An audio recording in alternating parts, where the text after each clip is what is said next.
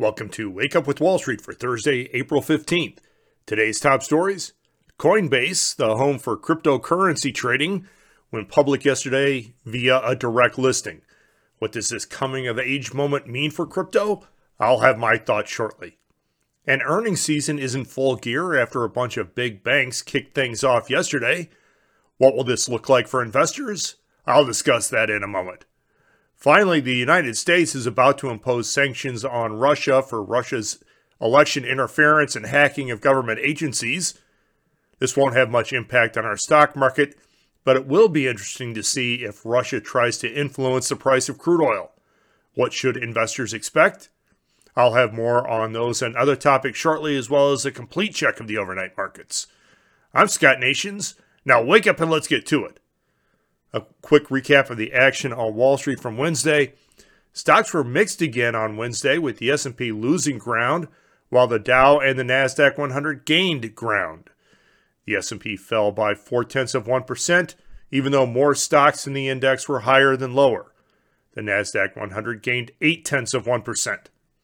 The big mover yesterday was crude oil, which rallied 4.5% on the day. It's now finally back above $60 a barrel in a meaningful way.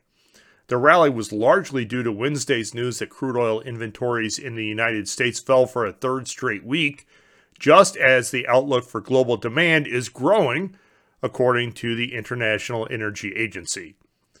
The biggest market news yesterday was the direct listing of Coinbase, the cryptocurrency exchange. Shares were offered at $200 a share, rose to 429 before closing at $328 a share. This is the coming of age moment for crypto, and the community needs to show it can actually use crypto to buy stuff and make transactions at a reasonable cost. Giddy up because you're not there yet, guys. Earnings season kicked off yesterday with JP Morgan, Wells Fargo, and Goldman Sachs all reporting better than expected revenue and earnings. Investment banking was good to all three of them, and the boom in special purpose acquisition vehicles, sometimes called SPACs, was one reason why. We'll see if the good news on the earnings front continues today. Finally, the Biden administration is due to announce a range of sanctions on Russia later today. That's in response to Russia's alleged election interference and a widespread hacking assault on U.S. government agencies. Certain sanctions will be in response to reports that Russia was also paying bounties to those in Afghanistan who killed American service members.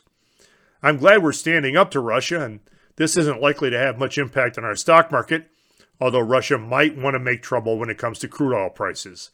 I'll keep an eye on this. Turning now to the day ahead on Wall Street at 7:15 a.m. Eastern Time with 2 hours and 15 minutes to go before markets open. Stock index futures point to a higher opening on Wall Street.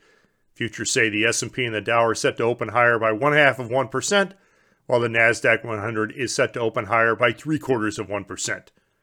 The NASDAQ 100 continues to rally as interest rates continue to pull back from recent highs. The 10 year yield is down by three basis points overnight, and that always helps the NASDAQ 100 with its more expensive valuations. The S&P and the Dow are helped by this morning's reports of better than expected earnings from the likes of Bank of America, PepsiCo, and United Health, which all exceeded expectations for both revenue and earnings. Crude oil is giving back just a tiny bit of yesterday's monster rally. Crude oil for May delivery is down 12 cents. It's trading at $63.03 a barrel. Copper is also higher by 1% this morning after a nice rally yesterday, as Goldman Sachs says copper is the new crude oil as we transition from fossil fuels to sustained energy with an emphasis on electricity. That's been Wake Up with Wall Street for Thursday, April 15th. I'm Scott Nations. Remember, you can join me every weekday to get a jump on the day ahead, and be certain to join me every Friday for that week's Worst Company in the World. If you have a company that's the absolute worst in the world and you'd like to nominate them, then just send me an email. That email address is worstcompany at wakeupwithwallstreet.com. Now wake up and go get them.